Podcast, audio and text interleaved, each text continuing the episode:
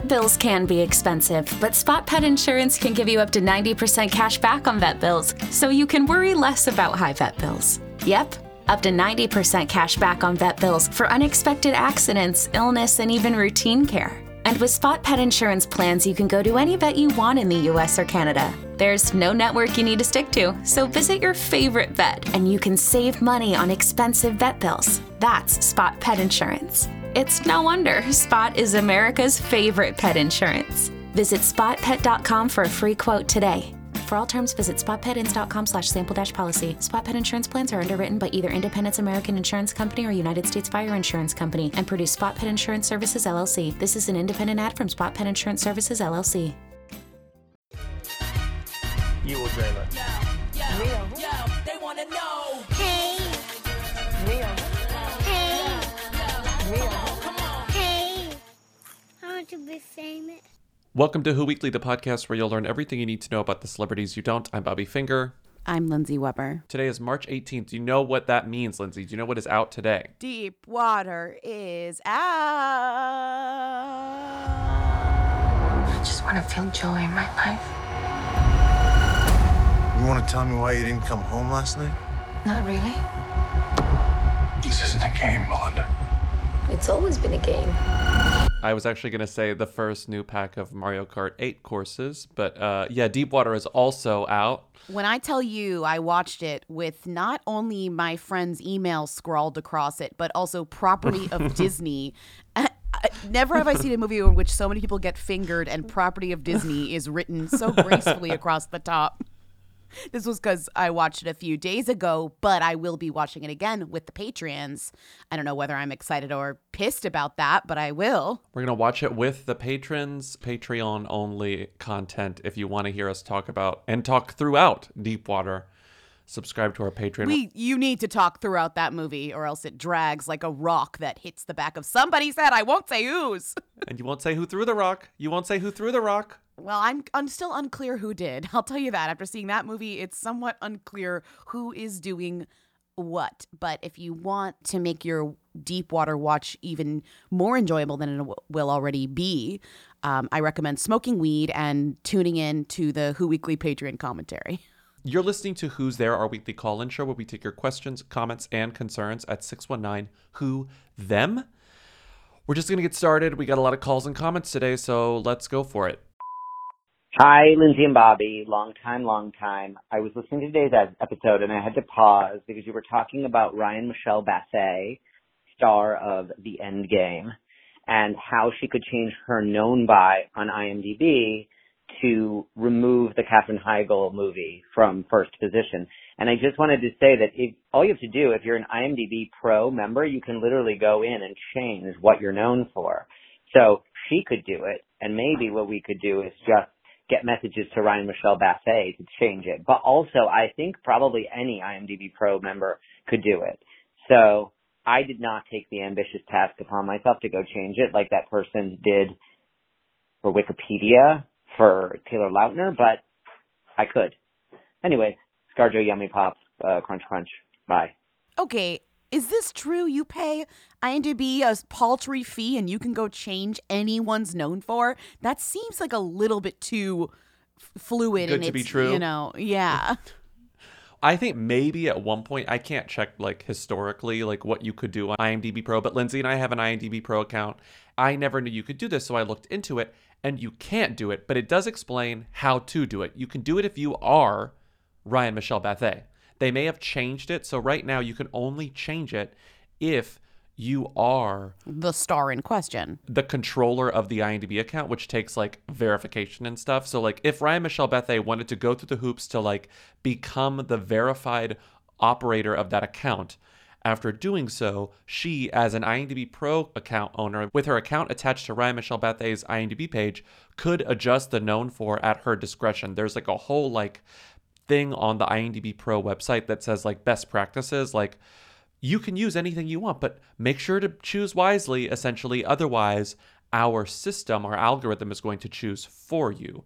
And it's weighted based on like most popular things being searched right now. They have the actual list of ways that it's weighted. It's weighted, including The job performed on the title, aka a director credit, will have more weight than a production assistant credit.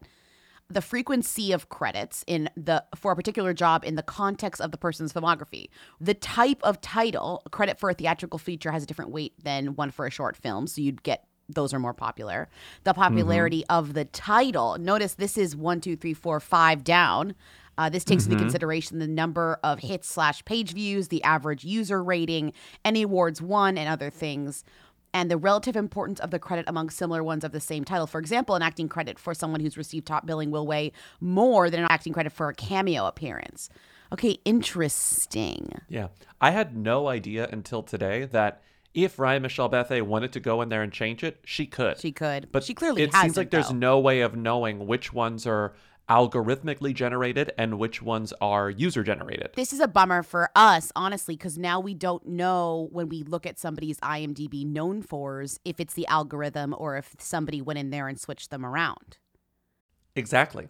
It kind of sucks. It kind of sucks, and it ruins the known for game. The known for game created by the This Had Oscar Buzz podcast. And I know what you mean. I kind of wish it were more egalitarian, I guess, where everyone was playing by the same set of rules. But like, turns out there's like another set of rules. You just have to know how to play the game. I mean, I am glad that she can eventually go in there when she figures this out and somebody gets this information to her and change her known force, which was our original goal. I mean, we can't go back from the original goal, which was that Ryan deserves to not have that Katherine Heigl movie as her top film. Anyway, Ryan, connect your name to your IMDb Pro account and switch this up. You have the power. It's all in your hands.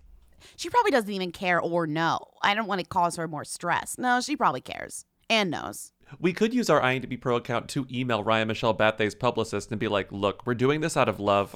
I know. It is a weird request because it, like, insults a movie that, like, we don't – it's just kind of, like, out of the blue. It'd be one thing if there was an actual inaccuracy versus us just being, like, shady about a project she's done, you know? Hey. Hi. This is really funny just because I'm just, like, reminded that I know nothing about this woman. Morena Baccarin. Do you know what her four known fors are? We didn't talk about this last week. No. If you had said, I will murder everyone you know and love unless you can get the known fors, I would have gotten all of them wrong. She was in Gotham. Gotham's got to be on there. No, it's not. I think I would have guessed Homeland, Greenland, Gotham, Spy. None of those are there. What's on there? Deadpool. Okay. Deadpool 2. Okay, fair. Serenity. Okay. And V, that ABC series from like 2009. V. She was one of the aliens. I didn't even know that. It is weird because those all feel like overpowered by the popularity of the project versus her actual involvement within. Like Deadpool 1 and 2 are huge. So yes, they huge like movies that dwarf. I never saw. Fine. Right. But V over Homeland? V over Gotham? Now I'm starting to think that Morena is proud of V and wants it on her known for. God, this adds a twist into the IMDb game. Had no idea. Hey, Lindsay Bobby. Long time. So I don't watch Bridgerton, and I don't know or really care who Jonathan Bailey is. But when you were talking about him, something about my nepotism radar just went off. So, of course, I went to the early life section on his Wikipedia to see if he was, in fact, a Nepo baby. It turns out he is not a theater Nepo baby, but his dad is the managing director of the largest honey supplier in England. So he comes from honey money. I just thought that was funny. You probably won't play this, but if you do, crunch, crunch. It's not nepotism, but it is honey money. This is a new one. To who? We haven't talked about a who came from honey money yet. Well, he talks in his one of the interviews he did that I put in the episode that you didn't hear because it was in post-production was about how he worked at a honey store and it like grounded him. But I didn't like think about that as being like, I just thought he worked at a store. Like I didn't think like that was the family business. But his father is Stuart Bailey, chairman of Britain's largest honey supplier, Roasts of Wallingford. Honey's expensive. That's a great business to be in. I found their profits. Rose. Why? I have that open. Because I wanted to see how much money they're pulling in from this honey company. This honey company incorporated 1971. In 2020, after taxes, they made £76 million. Their profits have been going up, up, up, up, up ever since 2011. Well, honey's expensive. I only get honey from independent, producers. Independent producers. I don't fuck with big honey. Do you? I'm sorry. You fuck with big honey? Who? No. I think I fuck with big honey. I don't use honey enough that I just buy the little bear, the little plastic bear. Misguided. Oh my God, that's not even real honey. I know. It's like maple syrup isn't real maple syrup. It's just corn syrup with maple flavoring. Well, not the stuff that I buy. It's real because I have I have my suppliers. I have my Vermont supplier. I actually just got some new maple syrup from up north, direct from the trees. Your suppliers. God. It's not that much more expensive to buy these very easy shelf-stable products directly from the source. They're shelf-stable. They never go bad. Your honey will never go bad. Of all the things that I feel stupid about, that's the least that I'm like procuring my honey and my maple syrup from the source, from the bees, from the trees and bees. Okay, well, good for Jonathan Bailey, Honey Money. Next call. Vaguely related to Ryan Michelle Bathé. Hey, Lindsay and Bobby, I'm dying because those Subway ads for the Endgame that you're talking about, that's literally my job. I bought those placements. They're called Subway 2-sheets. Those are the ads that are printed that you see on the subway station. We also bought digital urban panels, excuse me, I believe, which are the ads you see when you walk down the subway steps. It's just crazy to hear you guys talk about how much the advertising worked, and it's my job and it worked. So that is so funny. Okay. Crunch, crunch. I'm sorry. What worked on us? The Subway ads for the Endgame worked on us because we talked about that because of the Subway ads that I saw on the subway. Oh, sorry. Not Subway sandwich. I'm sorry. Oh. Subway. The Subway train. The Subway train ads, they're responsible for the Endgame Subway ads. They bought the placements for the Endgame ads on the subway. Oh, so not like from the subway side. They're from the other side. She's the buyer for the media buyer. Endgame. Hooligans represent every job in the country. Yeah, those ads really work, though. You're standing there. You see a poster for something you don't recognize. You're going to, if you're one of us, if you're me, you're going to say, what's that? I haven't heard of this. What is this? Who is this? Why is this everywhere? Because you're right next to it. It's not like you're in a car and you're zoom, zoom, zoom and pass. But not even that. It's just my subway time is just like, I'm just kind of like thinking, I'm like looking around and I'm just like waiting and I'm bored and I'm immersed in culture. And so I'm just going to be like thinking about the images. You're immersed in culture. Yes. Like culture, be like the subway, like the people of New York, this, that, watch out for that, and then like there's an ad for Endgame, I'm on alert in the subway is what I'm trying to tell you. Mm-hmm. This reminds me of my favorite advertisement of all time, bar none, the best advertisement of all time. And I'm not sure if it's regional or if it's nationwide. There was a billboard company, maybe it's like Lamar Billboards in Texas. And it's like, the companies that own billboards and they rent them out, Mm-hmm. There was one company, a lot of their empty billboards, they would put the same ad on them, which said, does advertising work? Just did. And then it's like, call this number to advertise on this billboard. Do those exist in the Northeast?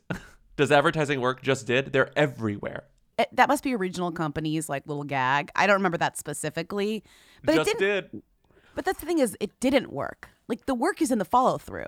The work is going to watch Endgame or talk about it on a fucking podcast. According to literally every single person in my family, when I decided I was going to get a degree in advertising, they would say, are you ever going to make an ad as good as the one that say, does advertising work? Just did? Because that's the best ad of all time. And the thing is, they're right in a way. But what's it an ad for? Ads in general? It gets your attention. The advertising business? I would say the ad for Endgame worked, even though I'm not necessarily doing what it wants. There are two different success points of ads, I'm sure. It's like, one, you look at it and recognize it. Two, the follow through, which is I'm going to watch Endgame on Monday nights at 7 Central, which is like the true goal of any advertising. Mm-hmm. But they don't know the conversion rate specifically of looking at a Subway ad and then like going through with it unless like someone tells them on a survey. Right? Yeah. Right? What is this? The New York Globe in the Gilded Age when they know Peggy's ad converted to more subscribers? I was going to say it's like very Lumen of Severance. Like I they know that it converted directly. Mm-hmm. I don't even know what they make at Lumen, and I think that maybe that's they product. Don't even know what they make at Lumen. That's fair. Great show. Great show. Great show. And not great so great show, The Gilded Age. That's not... Stop comparing The Gilded Age to Severance. I love comparing fantastic. The Gilded Age to Severance. It's I love comparing The Gilded Age to that those are just Severance. The two shows that you happen to be watching. They are not comparable. But I'll keep trying. Okay, next call. Last comment. Hi, Lindsay and Bobby. I've been listening to Charlie XCX's new song, Baby, and the trumpet noise in the background sounds exactly like the trumpet noise from the Banana theme song. Don't know if I'm the only one who feels that way, but figured I'd share. Crunch, crunch. Does it? Just listen. I'm gonna fuck you up. Yeah, baby.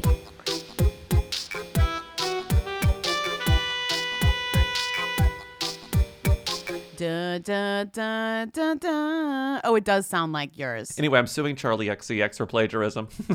Wow, Charlie should hire you to produce her next album. Yeah, she should. It's out today.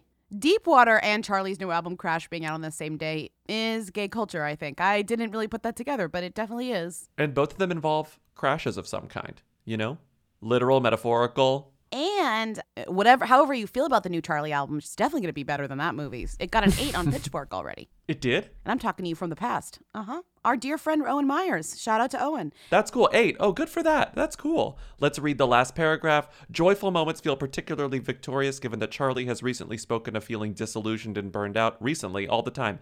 If she seemed for a time to be stuck on the hyperpop color wheel of doom, Crash is how it feels to take a sledgehammer to the screen and look around with eyes wide open. That's nice. It's nice. You never can call Charlie dull or stuck. She's changing it up. Constantly raising the bar for us all. I'm excited to hear it. And if you're hearing this, you're like, oh, well, now I know what I'm going to do after listening to the show. People are going to turn off the show to listen to Crash. That's fine. Just make sure you come back. Turn this off and watch Deep Water, but come back. Yes. Don't turn this off and watch Deep Water. Then you'll be so upset with your life, then you won't even want to come back to us. Well, I'm okay with it as long as they come back. Our return rates are low. Don't leave.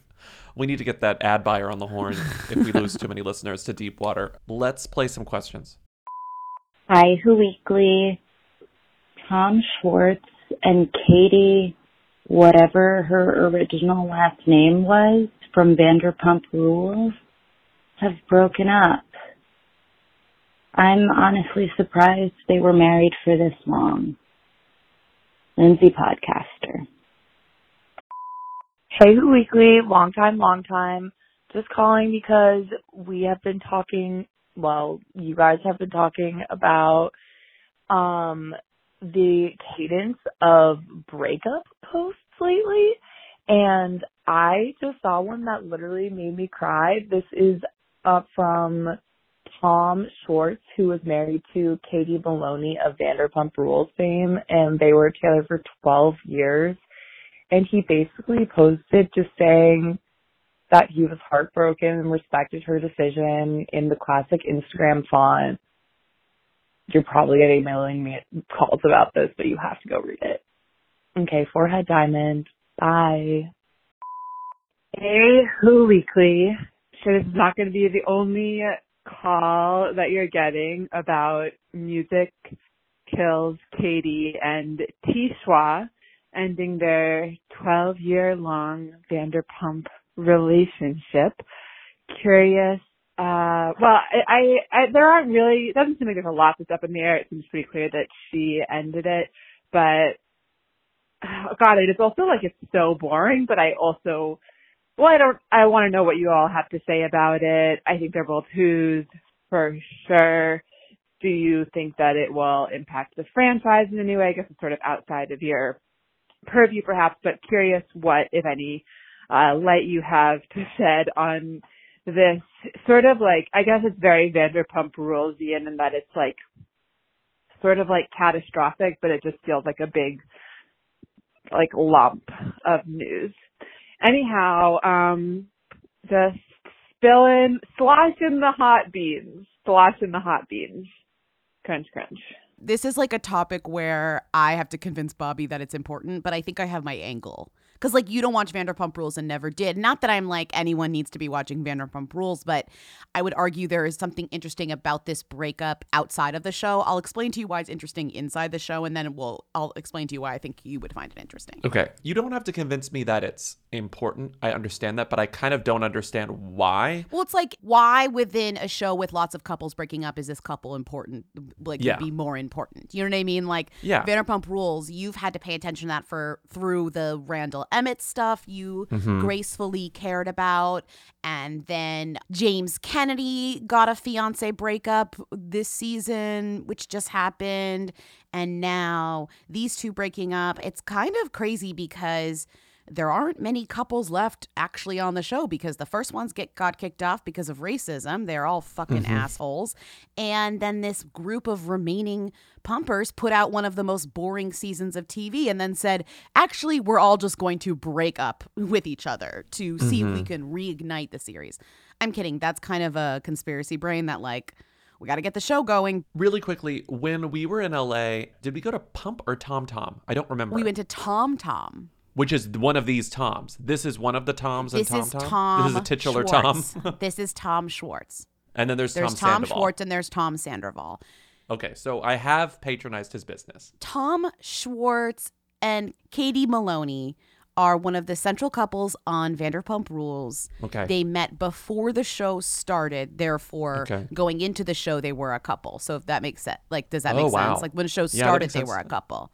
Pre-fame couple. They've had a tumultuous relationship that I always blamed on keeping the show exciting, because their complaints felt very much like almost the tropey plotline of a family sitcom, in that he was always not doing enough, she was always kind of bossy, he was kind of a little bit of a fumbling, bumbling idiot, and she was kind of like, you know what I mean? Like, it felt very much like almost a crafted narrative of their marriage, but it worked for, like, the show.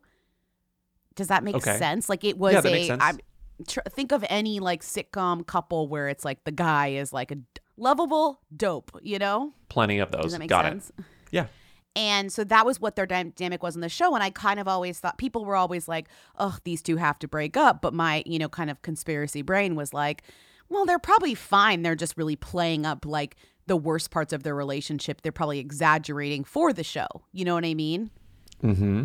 And there was a moment early on where there might have been some infidelity, but it was, like, very confusing and obtuse, and, like, he kissed a girl in Vegas or something, or maybe not, or who knows. Do you know what I mean? But that's happened with every essentially character on this show. Again, for the sake of, like, the show being incredible, which it was, like, seasons 1 through 3 or 4 or something. Got it.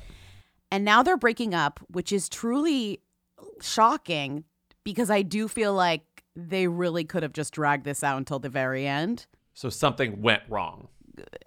These people don't have anything in common with anyone else, like the way that they do now with each other. So I'm kind of just like, okay, best of luck to you. So that's why it's interesting to the Vanderpump Rules team. And I'm sure somebody who is a super fan could go into more detail about the various ups and downs of this relationship within the show's context, but that's not our job. Outside the show, it's interesting because, as you know, they're vaguely famous. They're also kind of not famous, but they're famous in, like, that niche way, you know? Right, yes. Like, if you watch the show, they're the most famous people in the world. If you don't watch the show, you literally wouldn't be able to pick them out of a lineup. And that's, I think, literally the crux of it all. I wouldn't know them from Ann and Adam. Right. And I would say that this show is not in its finest hour. Therefore, they're not even the most relevant of their entire semi-famous careers. When you got this notification, what did you think? What was your first reaction? I was surprised. And then I was like, oh, kind of. Oh, okay. I don't know. Like, I don't particularly like, I think the problem with this couple, though, is unfortunately, she has been written out to be unlikable and he's likable. And it's kind of the worst part of the trope, which is that, like, the lovable dope of a husband is the one that's like cutie sweetie, like, we forgive you. And then she comes out as being, like, annoying, which I think is, like, probably actually definitely misogyny, probably half the truth. And just like half the truth. Like, I'm sure he's annoying in ways that make her become a person she doesn't recognize and become a person that she doesn't love. And maybe that's what contributed to this breakup, which, like, if I saw myself becoming, like, the naggiest, most annoying person version of myself because my husband was like, nah, nah, like, I would also be like, bye. There'd be a little resentment there, too. Yeah. Like, you turned me into this, and our fans sort of turned me into this. Kind of. Right. But, I mean, these aren't new relationship dynamics is what I'm trying to say, I think. Uh-huh. You know? Something that is new about it is the way that this was revealed. Well, that was my third reaction, which was, why are these goodbye posts so distinctly different? We're so used to copy and paste. Right. Copy and paste, even if you change the font, you use the exact same copy, but you change the style. Or you use the same style and different language, but pretty much the exact same sentiment. You know, like minor variations on similar statements. What we have here are two visually similar statements, inverted colors, but the tones are completely different. Like, Katie is saying one thing and Tom is saying another thing, but they both said it at the exact same time. It's weird. But they also are coming from his reads like maybe it could just be somebody you knew, and hers reads like what you're typically expecting from somebody who from a celebrity famous. Yeah. Yes. Yes. Okay. So do you want to read? I feel like the only way we could do this is you read his and I read hers. Sure. I mean they're long, so we are going to read the whole thing. I'm going to read the whole thing, but I think you need to have the whole thing to hear the impact of the other thing. Okay. I'm going to read Tom's divorce statement. Well, this sucks. How am I supposed to capture 12 years of love in a fucking canned Instagram caption? What picture am I supposed to use? Is there a go-to breakup font? Wanted to clear the air on some rumors floating around. Katie and I are separating. I'm not quite ready to use the D word because it's too painful. Yes, my heart aches, but I'll be okay. Not looking to evoke any sympathy here. I'm not the victim. Not gonna write too sad a song. Fully respect Katie's decision, and we've had healthy, productive conversations about it. It would be far sadder if she decided to stay with me whilst not happy. After 9 years on a reality TV show, it feels a little tone-deaf to say, quote, please respect our privacy, especially while posting this. So instead I'll ask to please be kind. I don't fault you for any snap judgment. If I was watching us on VPR for the last 9 years, I'd be making them too. Perception gets skewed because of seeing snippets of our lives on the show, but I'm telling you we had some of the most blissful, romantic, fun times humanly possible over the course of our relationship. I'm talking heaven on earth level joy. She taught me so much about love and being a better partner. It's hard not to feel like a statistic, another failed marriage. I don't look at it as a failure. As sad as I am, still happy to say there's no anger or bitterness. Zero. Still so much love for you at Music Kills Kate and your family. I don't think we were ever a model couple. Maybe we are model divorcees. A dubious title, I suppose. Also, I'm aware of the tragedies taking place in the world right now. I have perspective here. I'll be fine. So I'll shut up now and say it one last time. Love you, bub. Always and forever, you'll be in my heart. On my ass, maybe not so much. He has a tattoo that says Bubba on his ass, I think, which is his nickname for her. I gotta say, I don't think other people really looked through this. I don't think this was vetted. There are too many misspellings, etc. And there's also an at in there, too. It's kind of charming that there's... Like, I really do think that his is, like, the most authentic version of a celebrity breakup post that I've read. Like, I'm not sure who vetted that, you know? And it's good. It's pretty good. Yeah. Me not knowing really anything about the dynamics of their relationship, I'm like, oh, I feel bad for you. But, you know, that's a grown-up statement. Notice his is created to evoke the most sympathy ever, right? And hers, let me read it to you now. I never thought I would have to make an announcement like this, but I feel it's important that I'm open about my life with you. After 12 years on an adventure through our life together, Tom and I are ending our marriage. This ending is not met with resentment or animosity, no sides to choose. We have a deep admiration for one another that will always remain, and we cherish our friendship. Although we may be on different paths, we will continue to love and support one another's happiness. Thank you for all the kind words and support. The end. It's literally like I'm leaving my job to go to another job. It's the most devoid of any sort of emotion, heart, or anything. And it's crazy to me because I do feel like it also continues to dig into this like stereotype of her that's on the show that is like, I'm a mean bitch, you know? Mm-hmm. Mm-hmm. And his is like, you know, I was dumped. I'm sad. Feel for me. Love me. Tom's post is very Desiree kissing you, And yeah. Katie's post is very Desiree, you gotta be. You know, it's okay, just like... wow. Okay. It's like, moving on. Well, also, his reveals the number one question everybody also wants to know, which is who dumped who, or like what, just a little bit of what happened. And his kind of says it all, which is just that she decided to end it. That it was over. Yeah. We got a lot of insiders talking to all the tabloids. One of the insiders told People they act like terrific roommates and are still a part of each other's lives. But when it comes to the future, the source says the pair was looking for different things in their relationship. Schwartz, 39, was seeking, quote, more flexibility with his life. And Maloney, 35, wanted, quote, more of a traditional marriage.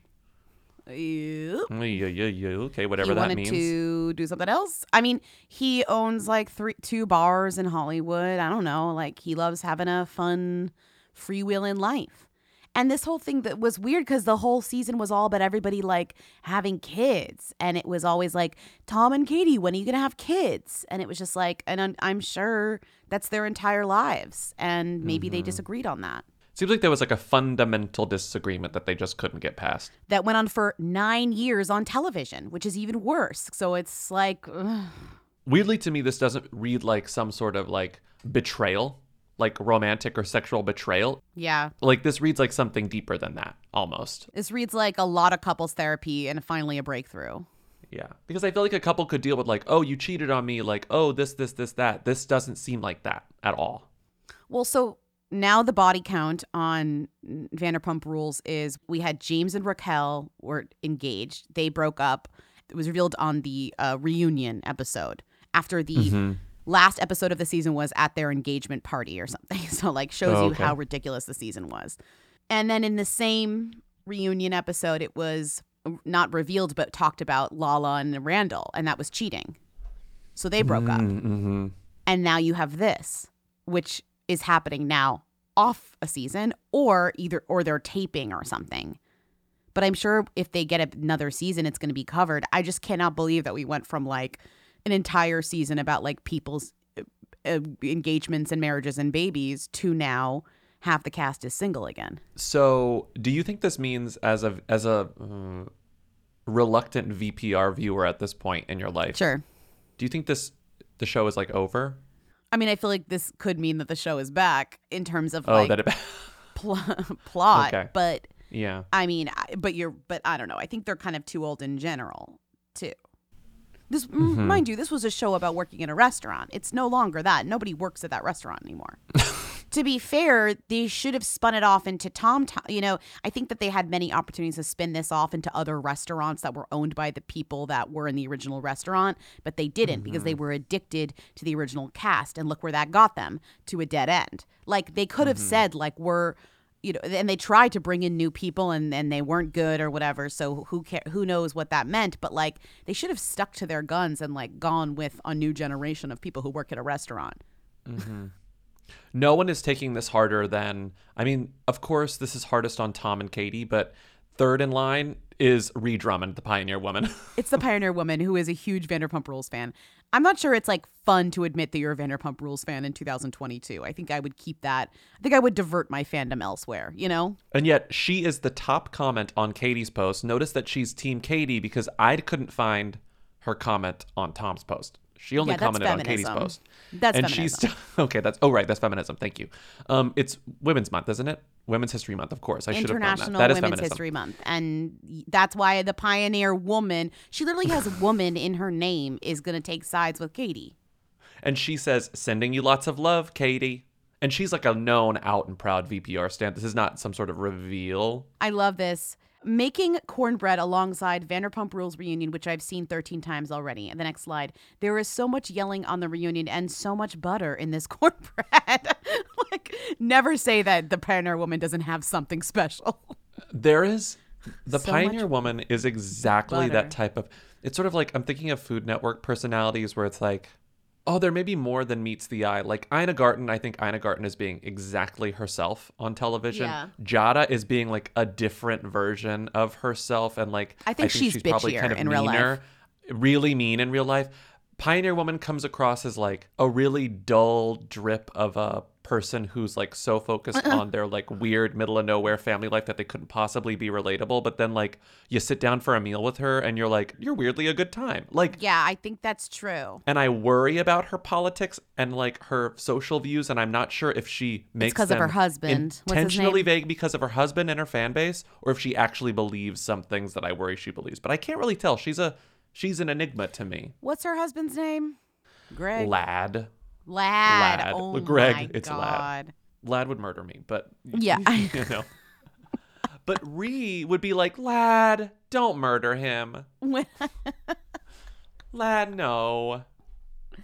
I do think though there is an element of Hollywood and showbiz that whenever that even getting involved kind of pulls you over to the left a little bit, mm-hmm. because like mm-hmm. just the nature of like the people that you meet and working within the industry, I kind of feel like it's hard to be so like outside the bubble. Mm-hmm. Do you know what I mean? And I kind of suspect that the Pioneer Woman has like a lot of gay fans too. Right. It's like once you're exposed to like culture, we're making a lot of excuses for her. It's almost like whatever. She's want probably her absolutely not to be terrible. If the Pioneer Woman ends up being like absolutely despicable, then like I didn't say that, but right, she's gonna run you over with that big truck. You know she drives. She's the Millie Bobby Brown meme, but leave real. You a cornbread. There's just a cornbread left next to you, and it has a little note that's like made with brown butter. They're like, Finger's body was found mangled and bloody on like I-35, like in North Texas. The only evidence left on the scene was like a perfectly baked golden brown butter cornbread. There was evidence Finger ate it shortly before he took his last one bite had been taken. We'll never know what he thought of the recipe. We checked his stomach for like drugs and alcohol, but all we found was masticated brown butter cornbread.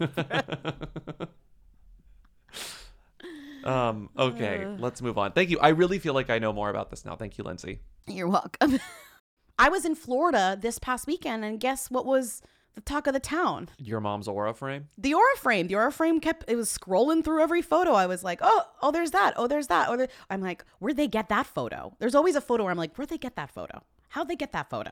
I don't know where my mom gets the gifts that she sends me. Like when she sends me a text gift, I'm like, where did you find that? And sometimes I look at her Aura Frame and I'm like, where did you download this? No, I'm like, where did you get this photo from? Whose Instagram did you steal this photo off of? You know? They love to steal from, and they love to just screenshot and not crop. So it'll just be like a cropped iPhone just be photo a full that's Instagram. On the Aura Frame. Exactly, with comments and everything. It'll just be on, it'll be zoomed in sometimes, so it's extra blurry. But you know what?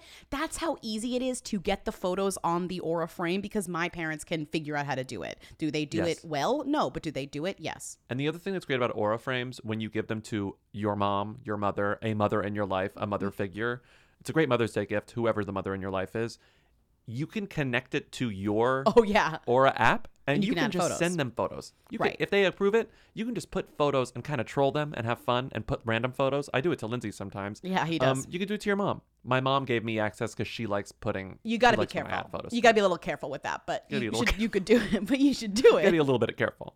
But Aura Frames are Wi-Fi connected, and they come with unlimited storage because it's all in the cloud. So you can share as many photos as you want from your phone to Mom's Frame. Not only will she be grateful it's not another sweater, she'll love that an Aura Frame means she gets to see more of you. So right now, Aura has a great deal for Mother's Day. Listeners can save on the perfect gift by visiting AuraFrames.com to get $30 off plus free shipping on their best-selling frame. That's AuraFrames.com. Use code WHO at checkout to save. Terms and conditions apply.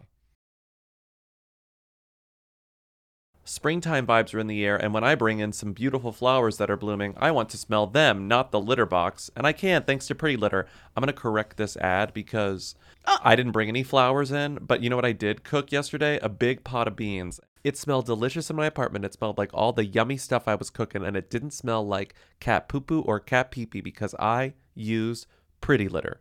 You're saying springtime vibes are in the air, and when I cook a big pot of beans, I want to smell them, not the litter box. I'd rather smell beans than flour. I'm trying to personalize it. I don't think Pretty Litter would mind you correcting their intro with your own personal endorsement, which is that you want to smell your beans. Yes, delicious fragrant beans with bay leaves and garlic and onion. This is all to say that nothing beats Pretty Litter's ability to instantly trap odor. It's ultra absorbent, it's lightweight, it's low dust, and one 6-pound bag works for up to a month. So I know that when people come over to my apartment, they're going to be smelling whatever I'm cooking, whatever's in the air, you know, like whatever candle I lit. They're not going to smell what's in the litter box because it soaks it all up. Plus, the crystals change color to indicate early signs of potential illness in my cat, like UTIs, kidney issues, and more. So when the colors change, you can tell your vet what happened so they know what to look for. And if that wasn't enough, Pretty Litter ships free right to my door. I never run out. I don't have kitty litter bags taking up a lot of space in my little apartment. Go to prettylitter.com/who to save 20% on your first order and get a free cat toy. That's prettylitter.com/who to save 20% on your first order and get a free cat toy. prettylitter.com/who. Terms and conditions apply. See site for details. You're Lizzie Bobby's first time, medium time. I live in downtown Manhattan, and the past 2 days I've been walking and have just seen people waiting in a line that has wrapped around 2 blocks. And they're all, like, relatively young, like 20-somethings, I would say. So I'm like, who are they? What are they wrapped around to see? So I did some digging on Instagram, and I guess some artist named Rex Orange County was doing a pop-up. He has 1 million followers on Instagram, clearly a loyal fan base, but like, who is this person? Crunch, crunch. This is in New York, right? This is in New York, Manhattan. He did a pop-up shop, like selling merch that was exclusively available at this pop-up shop. And that's the aesthetic that I put in here. It's all like, I do feel like you see lines wrapped around for less, you know, I do feel like New York isn't a good kind of indication of popularity, because it's like people will wrap around in a line to buy like a hat that from somebody you've truly never heard of and will never hear of again. Do you know what I mean? And even if it's like hard for you to like talk to strangers or like initiate conversations, I feel like everyone is capable of like, what are you lying for? Encountering a line, wondering why the line's there, and then approaching a random person in the line being like, what's this line for? Because if you are in a line in New York City, someone is going to approach you and go, what's this line for? What's the line for? But the thing is, when you tell them what the line's for, that can be a very demeaning experience, because if this girlie went up and said, what's the line for? And someone said Rex Orange County, and she doesn't know who that is, and she went, huh. And then the moment you get around the corner away from the line, you Google Rex Orange County. Right. But it's kind of like an immediate, like, kind of rude, you know what I mean? Like me waiting in line for, like, a cronut in, like, 2022. I'm just kidding. I wouldn't do that. Yeah. Like, really? Still? I'm trying to think if I've ever been in a line around the... I've definitely been in a line for something humiliating. When our friend Ray lived in the city, she was big on like a food item you'd have to wait in line for. And so that would be, I would find myself in a line for something that was inexplicable, you know? Ray, this is for the podcast. What's the craziest thing you remember waiting in line for in New York City when you lived here? Like a long line for like a food item or an event or something like that. Just a long line that's wrapped around the block where people are like, what are you in line for? It's specifically for me. The first thing that comes to mind is like, I think a Marvel movie at the Union Square, like AMC, is that an AMC with Lala, like wrapping around that building forever to get like a good seat before you could pick seats. I think that's what comes to mind first. I did one stand outside and watch Glee be filmed in Washington Square Park, but it wasn't technically a line. But people did like ask what the hell we were standing there for. Ray, you're telling me you never stood in some crazy line for some weird food thing? That I do not believe. I mean, I have stood in line for concerts, but that's like not the same thing to like get the barrier, but actually not really very much in New York. I would do that. I would have done that like in a different state. As a teen in Atlanta, I definitely sat like outside for, probably 12 or 15 hours or some stupid amount of time to get tickets to the like front rows of Rent, the like tickets they sold day of for $20 as a teen. For sure I did that. Oh, I definitely went to like Media Play to get like NSYNC CD and stuff when it came out at midnight. Waited outside. I'm sure you guys did that too, right? Just me?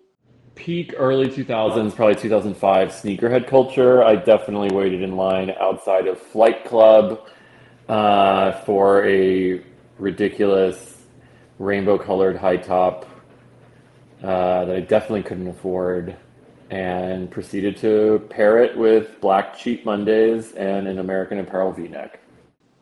One time Jeff slept on a sidewalk, I think for, what was it, Jeff, a PlayStation or something? Please chime in. I waited in line at the Nintendo store in Rockefeller Center for the original Wii overnight, and it turned out to be an excellent decision because that shit was really hard to get for like 2 years later. Bobby, my mom still talks about seeing you on the news waiting for an iPhone outside the Apple store. So, you're famous.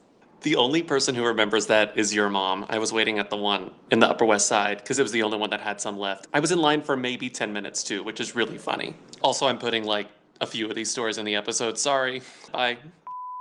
Okay, listen. Yeah. Rex Orange County. That's not his real name. Rex Orange County reminds me of Greta Van Fleet. It's the same to me in my brain. But Greta Van Fleet was a band and Rex Orange County is a guy, but they feel like from the same origin point in my brain. Rex Orange County's real name is Alexander James O'Connor. He's 23, about to turn 24 this year, so he's a very particular demographic, and that is about the age of his stands. Timmy has opinions. Timmy always has opinions on music that we're less familiar with. God bless him. He says his favorite Rex song is Great. Loving Is Easy. His most popular song is Best Friend, and his new album came out last week. And when I opened up Spotify this morning just to listen to music, he was at the top of it. Rex Orange County, Who Cares, featuring Keep Up, Amazing, Open a Window. I love that he got his record title from the famous Joy Behar quote from The View, so what, who cares? He's a huge Joy Behar fan. The View, yeah. It's timeless. And he said, I watch this every day and I love when Joy Behar says, so what? Who cares? So cares. What? Who cares? Who cares? So this album is called Who Cares? A sad boy next door plays it gratingly safe. Yikes to that. That was on The Guardian? The Guardian's review. 2 out of 5 stars for that. He seems, his aesthetic seems adjacent to Tyler, which it makes sense because he works with him. Tyler sort of discovered him. And his look is Jack Harlow. It's like Jack Harlow, but preppy California, which is funny because he literally has Orange County in his name, which is like, it very much implies that laid back California surfer bro thing. Preppy. I say preppy because I think of Tyler with his like collar shirts and stuff, you know? But I also would assume that if they worked together or if he founded him, they use the exact same graphic designer, creative director, etc. So if it seems familiar, probably because it is familiar, it's probably the same person or the same team. And also, doesn't Tyler have like literally his own like creative direction, company, business, banner, whatever, you know? Mm-hmm. When he was 18, and again, Rex Orange County is English. He's from Surrey. I'm not going to pretend I know anything about Surrey because I'm always wrong. He was releasing music on his SoundCloud. Mm-hmm. Just as a teen, Tyler listens to it and says, I like your sound. Can I fly you to LA to help me on my album? Rex Orange County is like, I would absolutely do that. And it's kind of like the rest is history. So Tyler, what's Rex Orange County's name? Yeah. Alexander James O'Connor. Oh, okay. And so once he did that, then it was like, okay, then he started getting attention for his own music. And now this album came out and it's probably going to be I don't think the charts are out. Maybe they are once this episode is live, but it's like predicted to be the #1 album in the UK this week after debuting. So it's like he is legit quite famous. And that is why there was a lineup on the block. I should have stayed at home. Cause right now I see all these people that love me, but I still feel alone. Can't help but check my phone. You know who he kind of saw the vibe is kind of like, and it's interesting that Tyler's the one that, you know, kind of gave him a bump. He has a Frank Ocean. He sounds like Frank Ocean. I mean, the music is wavy in a Frank Ocean way. It's wavy and vibey and a little sad. It reminds me of early Frank Ocean, A Potato Flew Around My Room. Tumblr Frank Ocean. You know? Yeah. Yeah. It's a Tumblr vibe in 2022, kind of. It's interesting to me that like, I've started noticing this, and I would call it like a Gen Z thing, but older artists do it as well. But like the new vibe of are you lowercase or are you all caps or are you mixed case? God. And mixed case is lame because he is an all caps guy. All of his songs are all caps, unlike some of his peers who do all lowercase. Stand out on Spotify. Willow's all caps, you know. Love Willow. They have to make these decisions. So what? Who cares? All right. I don't like when we talk about music. It's kind of boring. Yeah, because it's like you can't hear it and we sound stupid. The only thing, other thing you need to know about Rex Orange County is that a teacher started calling him Orange County because of O'Connor in his name. He was like, I don't even watch the OC. So that's it. That's so funny. Oh, I was get like, it. You're Orange Rex County. O'Connor, yeah. Orange County. Mm-hmm. That's cute. Yeah. That's fun. It's also funny to give yourself like a very California vibe name when you're literally from Surrey, like you're not even close, and you're marketing yourself. You don't even realize to Tyler the Creator, who is California vibes, and then like meets you and is like, "All right, we're keeping the name." You know what I mean? Like, yeah. I don't... yeah. But he's fucking Ed Sheeran, essentially. It's a cooler aesthetic than Ed Sheeran, but like, do you get what I'm saying? Where like when I saw his Instagram and I saw what that merch looked like, when I saw what his like. Aesthetic was. It looks like Tyler the Creator. It looks like golf wang. I totally understand why this guy's popular based on the aesthetic alone. I don't even have to listen to his music yet, and I'm like, okay, yep, but like that's like the vibe.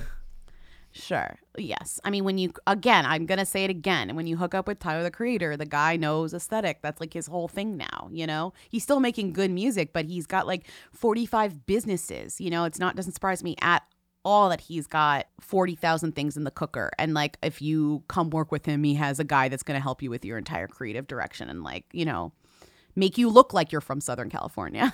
Okay, next call. Hi, Lindsay, Bobby. Quick question: why is Desus nice in Iceland with Anna Kendrick? And I guess related, Desus and Mero, who were them? Can people lesbian? When this call came in, I first saw the photo and I was like, who are all these people? But we figured it out. With our forces combined, we named every single person in this photo that Desus took with Anna Kendrick and 4 other people. We didn't even need people.com to like caption this photo for us. Desus is the center of a trip to Iceland taken by a bunch of friends. And it was a real group, a real like who's who group. That people were like, well, first of all, why are these people all taking a trip to Iceland? Is this for like the show? But it turns out not only is it not for the show, but Desus got COVID like in some part of the travels. It's funny because they just came back to a new season of Desus and Mero and he got COVID for the second episode. So like they can't, yeah, they have to take a week off. Wait to do the second episode. That's the problem with a timely show. It's dangerous. He says his only symptom is boredom. But the friendship that I think people are most confused about is the Anna Kendrick of it all. The Anna Kendrick Desus of it all. Whose actual name isn't even Desus. His name is Daniel Baker, but whatever. We're going to call him Desus here because it's easier. But Desus and Mero is the show on Showtime that he is the star of, yes. Is Desus a who? Are Desus and Mero who's? Definitely. We've done this. They are who's, right? Yeah. For sure. Okay. So in this photo... And I think this explains why people were like, what? What's Anna Kendrick doing here? You have, from left to right, you have Tommy Alter, who Lindsay pointed out is the booker on Desus and Mero. So, cool guy who knows every celebrity because he's like the Nina Katz figure, you know. Then you have Desus. Then you have Maude Apatow and her boyfriend, Sam Koppelman. Then you have Anna Kendrick. Then you have Taylor Rooks, who's like a very cool sports journalist who keeps like getting promoted and more notable in like sports journalism. Then you have Cord Jefferson, like TV writer king, who is responsible for television that everyone loves. So you have like extremely cool people and Anna Kendrick. And I think that gags a lot of people. Like, no offense to Anna Kendrick, but which one of these is not like the others, right? She's actually like I almost called her an A-lister, which like maybe is true actually, but she's like the them of this crew. But she's a them for sure. The star of Euphoria, the co-host of the coolest talk show on television, a very up-and-coming sports journalist who like everyone loves and used to date Jesse Williams. I'm talking about Taylor Rooks. One of the buzziest TV writers in Hollywood. Mm-hmm. And a booker who knows everyone, who's kind of a knob, but like has a cool job. And then Anna Kendrick. A knob with a cool job. You're rude. I think that's which is boring, is that the booker, the guy who does booking for Desus and Mero and other places, I think he's actually the person who brought all these people together. That's my That's the assumption, I think, is that like he's the Michael of the group, where like it's kind of like, how do all these people know each other? And it's like this one kind of like cool guy that everybody loves, who's essentially like a producer, brought them all together, invited them all, or whatever, which is like essentially how you meet people. It's like through your friends, you know, like, oh, hey, we're doing this big trip to Iceland. And also I think it's funny because like what's the funnest part about traveling with other Hollywood people is that like everyone is like equally rich and can just like do whatever, or one person is like footing the bill. Because like it's interesting because I feel like I was having this conversation with somebody else and it's like, what's the value of going on a trip like this? For me, it would be if one person who was the richest, the Anna Kendrick of it all, paid for it and was like, I'm a celeb, I'm rich, I don't care, I'm planning this trip and I'm just going to like pay for everything and you come because you're my friend.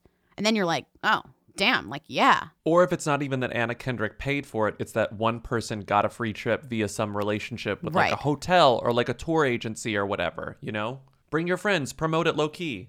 Third, the other option that I would consider is that everybody's paying for it and it's fine, but because we're famous, we have connections, we know people, whatever, we're doing all these weird things that normal people don't get to do. So it's like, oh, we got a special guide, we got a special tour, we got a special thing, we're getting into this club that I know the guy from. Like, that's the other reason why you would want to travel with like semi-famous people. It's one of those things that at first glance you're like, what? And then when you take a step back and widen the frame, you're like, oh, okay, this makes total sense. Also, Anna Kendrick and Desus have been friends for like multiple years. It's not that surprising that they're doing this. That's what I was going to say is we also don't know how good friends anyone is in this picture. We're just like assuming they're not, but like that's kind of unclear. I'm just now expanding beyond like the idea of a celebrity trip like this, the idea of like a bunch of like vague who's going on a trip in my mind, because that's the only thing that's interesting. Other than that, it's just a breakdown of who's who, and it's like we just broke it down. It's interesting because Desus, I feel like, brings together sports people and Hollywood people in an interesting way. Like he's always at dinner with like Sue Bird and like Maude Apatow. You know what I mean? Like it's a true, he really has like an interesting crossover. No, he's literally at dinner with Sue Bird in that photo. That's funny. And Maude Apatow. So I think that it's really cool that I think he is one of those people that he's kind of just like a cool person to know that brings people together. And it's just funny that it's like in the sports world and like in the Hollywood world. Yeah. It was funny because I was like, well, certainly Maude Apatow's new here, but then you look back at his feed and it's like, no, he went to dinner with Maude Apatow like a couple of months ago, and also Peyton Dix was there. Right. I mean, totally. And shout out to Desus, who literally, like, I remember when I was living in my four apartments ago, listening to his podcast, was funny on Twitter first, and then look where he is now. It's kind of incredible, actually. He used to work like a shitty office job and complain about it, and he like couldn't quit it. And look at him now. Mero was a teacher. It's very cool. Teacher's aide. I forget. Next call. Hey, Lindsay Bobby. Can you tell me more about Daisy Edgar-Jones? I just watched the movie Fresh on Hulu. And then I realized that she's going to be the main girl in Where the Crawdads Sing, which is like Reese Witherspoon movie. So that's like a pretty fucking big deal. And then I see she's also in the television adaptation of Under the Banner of Heaven with Andrew Garfield. I mean, this is like some pretty big stuff. So yeah, can you tell me more about her? I think she's definitely a good one. I cannot believe I did not realize until the caller called that she's going to be the lead in Where the Crawdads Sing. That's crazy. She has like a very, I know it's not that many roles, but like her up and coming ones are really good. Like the fact that like she's like her next thing is Under the Banner of Heaven and Where the Crawdads Sing is like crazy. Two fucking slam dunks in terms of like what's next on your roster. Wasn't that like the most popular book ever? Isn't it Delia something? Delia Owens, this like 50-something-year-old woman who's like, I'm going to write a novel. And she spent all these years writing a novel. And then it's tries to sell it. No one buys it. Finally, someone buys it. You keep telling me to read it. I will read it before the show. I do feel like we were talking about the Bridgerton stars. Like, it sold like 5 million copies from this show, like coming off of it's like, it's Phoebe Dynevor versus Regé Jean Page, like very much that. This happened also with, I feel like, Paul Mescal and Daisy Edgar-Jones, off normal people, in that just like they played a couple in a buzzy, sexy show, and everybody was like, these are the next they're the next thing. Right. And it's like, then you kind of anticipate what's next. And I feel like she crafted a really amazing lineup of things to happen after that, you know? Yeah. Meanwhile, Paul Mescal just kind of fucked Phoebe Bridgers for a while, you know? Right. And was in The Lost Daughter. Like, congrats. And like, right. Like, yeah, like he kind of more just like did like just hung out, like, versus like, what's he up to, you know? Maggie Gyllenhaal sent him a text and was like, so would you want to come to Greece for a weekend, like, to shoot a really small part?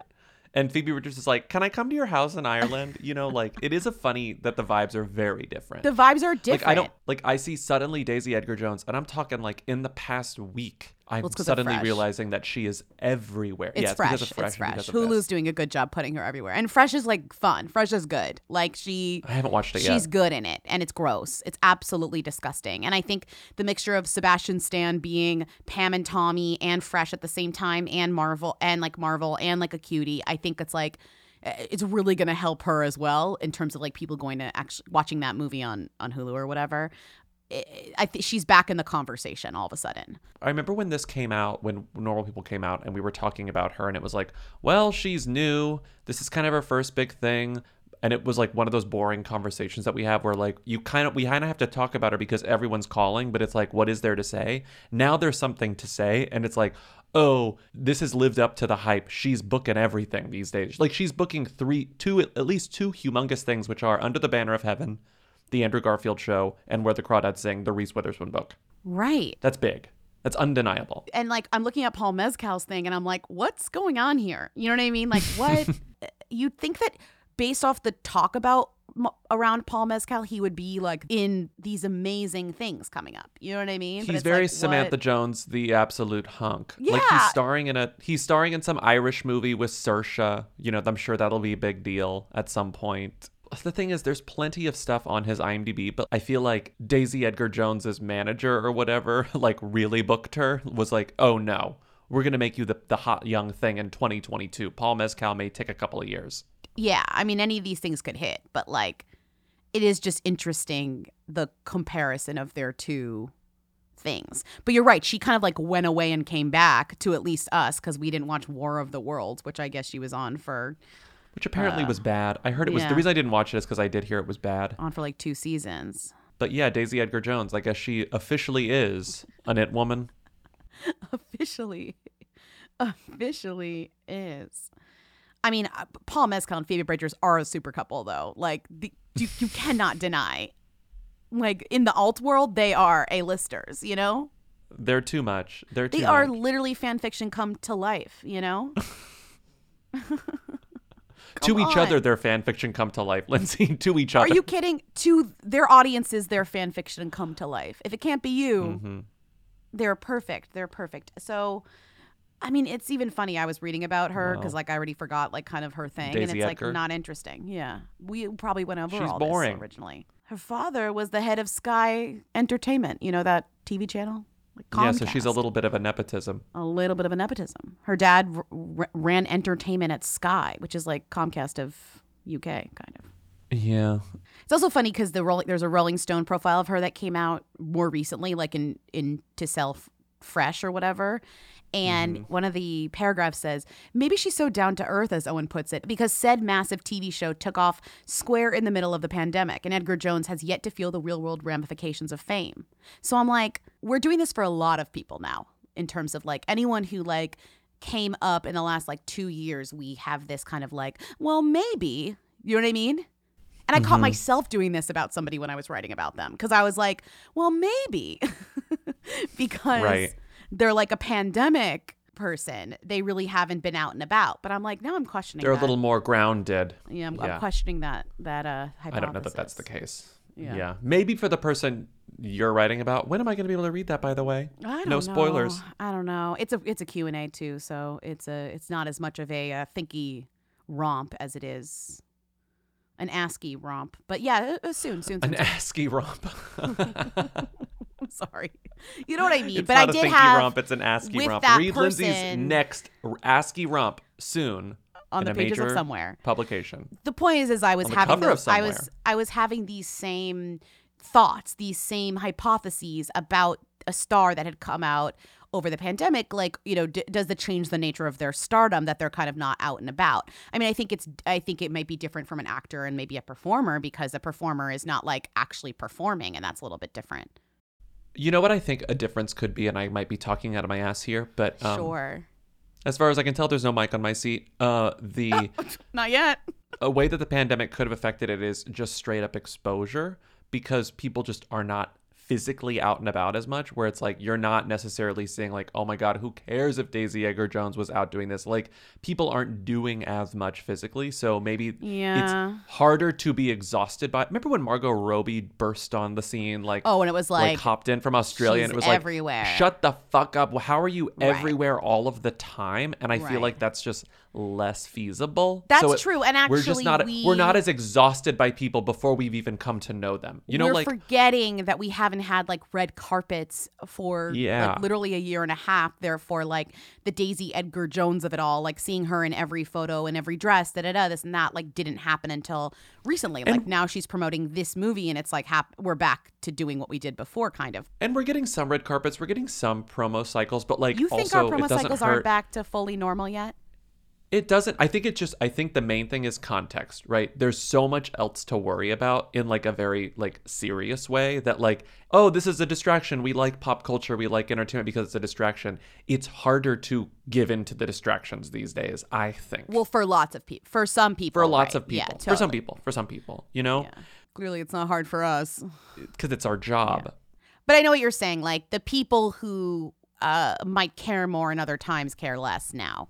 Care less now. Yeah. I think that's my hypothesis. But I also think it's like, you know, just the matter of people coming up to you on the street and or being needing, you know, like that type of thing, that type of stardom is less relevant in a pandemic than before, you know? Yeah. Although I will say, like, Lil Nas did you notice Lil Nas came back to Twitter?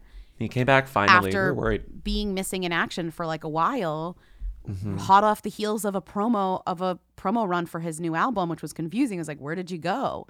And I wonder if that was feasible because of like pandemic situations, you know? It's easier to disappear. Yeah. Yeah. It's easier to get lost. Yeah. Maybe. I don't know. I'm actually surprised that this woman, Daisy Edgar-Jones, is like actually making it happen. Are you? How many versions of Daisies and Jones can we import from the UK? She's like, you know? Lucy Boynton. She's like Lucy Boynton. I was gonna say light, but like, I would say Lucy Boynton is her light, because I actually like Lucy Daisy Boynton Ridley, less, Felicity Jones. There are all these. Yeah, there's all these brunette, brunette ladies from over there who are like, here she comes, and it's like, oh my God, enough already. No offense, but like a dour brunette with bangs. And your daddy ran Sky. It's like, give me a break. Oh my God. God, all right. Give me Paul Mescal, please. Meanwhile, Paul Mescal's like, hey, Phoebe, I'm free. Yeah. Come over. Right. I know, it's true. Paul Mescal is freaking hunk. Paul Mescal, He's a hunk. I'm sorry. He's a hunk. No, yeah. Paul Mescal's like straight up spit. He's an absolute hunk. Paul Mescal's straight up spit take hunk, where if we were at a restaurant and you were like, Bobby, Paul Mescal's over there, and I like took a sip and I turned and he was there, I would just go... Your tongue would roll out like a red carpet. Yeah. Yeah. You know, like one of those cartoons. Like roll out. Like a red carpet. I have range, though. Like, I think Channing Tatum is also extremely hot. So don't worry about me. Like, I run the gamut. Paul Mescal and Channing Tatum. Wow. Your taste is so eclectic. Me being like, I like the Beatles and the Rolling Stones. The Rolling Stones. Fuck you. I knew you were going to say that. Okay, let's play some rapid fire calls. Hey, Lindsay, Bobby, long time. I somehow arrived at famousbirthdays.com/names/coco.html, and I don't know who any of these people are. First of all, Coco Chanel is number 3. Coco Gauff, the tennis player, is number 7, and Coco Rocha is number 9. Who the fuck are these people? Crunch, crunch. This is I've never been on the Coco Famous Birthdays page. This caller is calling about all the famous Cocos. Why would you be on the famous Coco Famous Birthdays? I mean, why would I be anywhere, you know? Coco Austin, number 10. Coco Rocha has gone up since the caller called. Coco Rocha is number 8. Coco Gauff is number 7. Coco Chanel is number 4. Coco Arquette is number 4. And top 4 is, I think, what Coco the caller Chanel, was. Coco Chanel, number 3. Coco Austin. Okay. The caller is, I think, most gagged by numbers 1 through 4. We have Coco Quinn, number 13. So I tried to break these down. Yeah. Who are these people? This will be fast. Coco Quinn, I immediately was like, nope, because when I search Coco Quinn, you get Coco has become one of the most influential rising stars of Generation Z at just 12 years old. And I was like, nope, nope. Much like the IMDb algorithm, famous birthdays is actually one of their rules of weighing things is if you're underage that you get bumped up to the top. Right. Seriously. Oh, they're only 13. We're shooting them up to number 1. Yeah. Okay. I actually do think that. I do think that, but yeah. I was checking between real Cocos and nickname Cocos. Coco Quinn, her real name is, as far as I could tell, actually Coco, okay? Coco is her first name on her birth certificate. The next Coco, number 2, Coco Jones, who's 24, who's a movie actress. We've definitely talked about her before. She's a Disney person. Her real name is Courtney, so she's a Coco nickname, 24. She's a Disney person turned musician. Number 3, Coco Chanel, Coco nickname. Her real name is Gabrielle Bonheur Chanel. Okay. We know who Coco Chanel is. And then Coco Arquette is number 4, who is the child, the only child of Courtney Cox and David Arquette, born in 2004. And I was like, is Coco a nickname? No, Coco is on the birth certificate. It is Coco Arquette. I got lost on Coco Arquette's Instagram last night. It's a fascinating place to be. What a subculture. Rosanna Arquette, who's clearly her aunt, comments, love you, on every post, which I think is so sweet.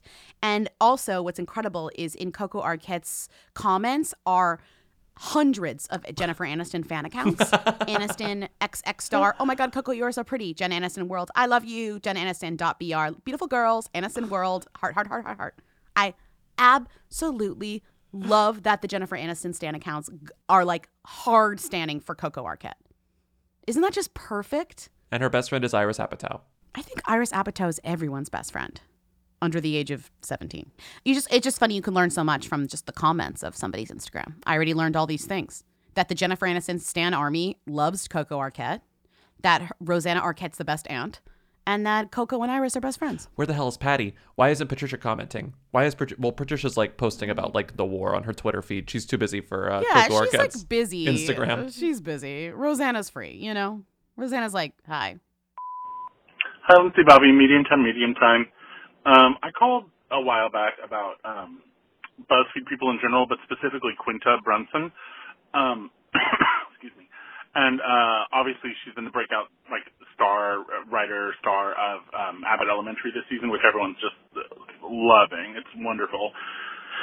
Anyway, I just got renewed for a second season. I'm wondering, does this up Quinta's who-ness level? Is she approaching Dumdum? I feel like she's all I can see on the internet. Anytime anyone's talking about TV, they're always talking about Abbott Elementary and Cheryl Lee Ralph and everyone in there who's oh, this woman's amazing, you know, blah, blah, blah. There's so many people in there that are sort of having a comeback, like Cheryl Lee Ralph or, forgive me, the woman who plays Chessie from The Parent Trap, which honestly I think is probably just how everyone knows her anyway. Anyway, just curious, wanted your opinion. Thanks, crunch, crunch. Quinta Brunson, who are them? Does half a season of Abbott Elementary make a former BuzzFeed star of them in what, 9 weeks? 1, 2, 3. Who? No. Yeah. I think it needs by the end of the first season. I think she's almost there. She's so close. She's there. She's so close. A friend of ours who I saw this weekend said multiple times, to quote Vanessa Hudgens, it's inevitable. And now that's stuck in my head. But to quote Vanessa Hudgens, it's inevitable that Quinta Brunson becomes a them, but not quite yet. Do you know that that iconic video had its anniversary yesterday or the day before? The 2-year anniversary of Vanessa Hudgens saying that getting COVID is inevitable was this week. Shout out to Grant, your dad's side piece. Happy for tweeting. It just appeared for me, the joke. Happy anniversary of Vanessa Hudgens becoming head of the CDC. This was 20 hours ago, aka March 16th. So that was Wednesday. Wednesday was the anniversary of It's Inevitable. Wow. Even if everybody gets it, yeah, people are gonna die. It's just terrible, but inevitable? I don't know. Maybe I shouldn't be doing this right now. Hi, Lindsay Bobby. I have my 2-week-old son on my chest right now, and all I can think is, would you please rank from Who to Them, TLC, the band, TLC, the concept, and TLC, the TV channel? Little baby noises just for thank you. Right? Forehead Diamond, Crunch Crunch, Emily in Paris, Wee! Ranking TLC the band, TLC the concept, Tender Love and Care, and TLC the TV channel. Okay, I think this might be a controversial answer from me. Let's go Who to Them. Okay, I think the Learning Channel is the Whoiest. Yes, for sure. Then I think Tender Love and Care is the second Whoiest. And then I think TLC the band is the Themiest. I know that's controversial, but it's true. Well, here's why I agree with you. Oh, you agree with me? Because I agree with you. Because Timmy downloaded this call, so we have a shared folder. So we all like split listening to the calls and then label them. And you thought it was the band. Timmy said rank TLC, and my first thought, I thought we were ranking Left Eye Chili and T-Boz, the members of TLC. So the first thing I thought when I saw TLC was the group. So I agree with you. You would think Tender Love and Care because it's like the OG TLC, like. Would be the TLC would be the Themiest, exactly. But I think actually the band TLC has superseded, has like, you know, grown beyond TLC Tender Love and Care. Mm-hmm. T-Boz Chili Left Eye, everyone knows that. Come on. And the Learning Channel, Whoiest. Did you see the viral tweet of the person in the grocery store wearing an old vintage TLC shirt who ran into Chili like in the dairy aisle? That's so cute. They took a selfie together. That's so cute. I love Chili. Okay, my favorite call of the week. Does Christopher Nolan know who Miranda Cosgrove is? Crunch, crunch.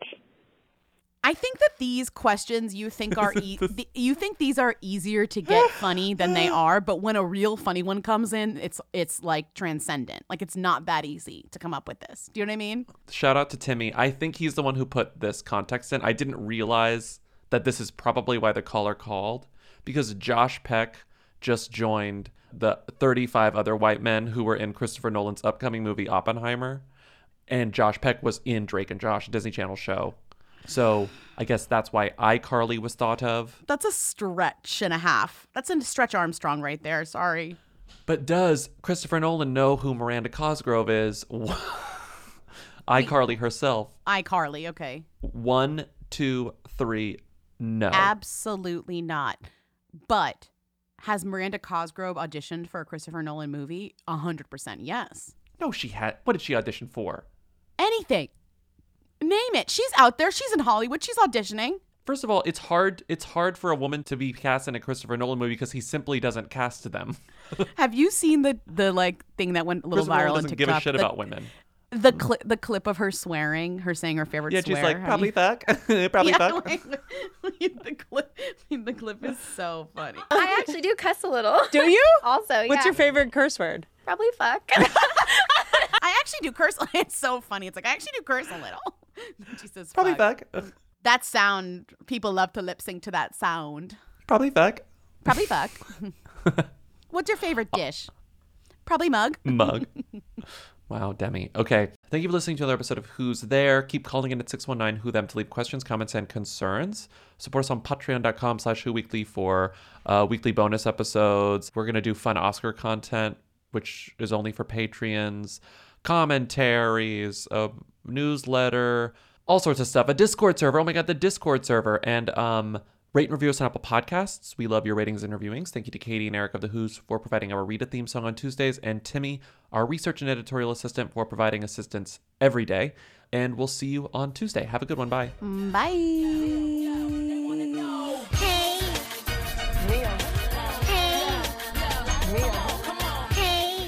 Probably fuck.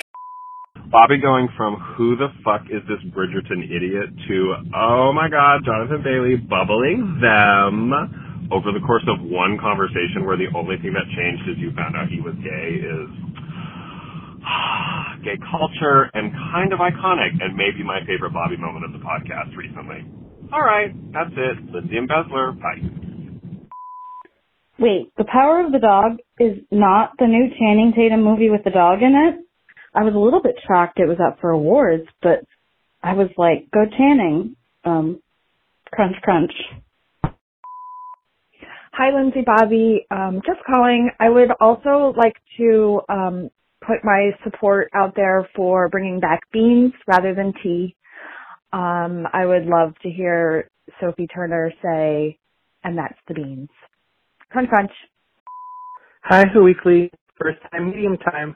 Can you rank from who to Val?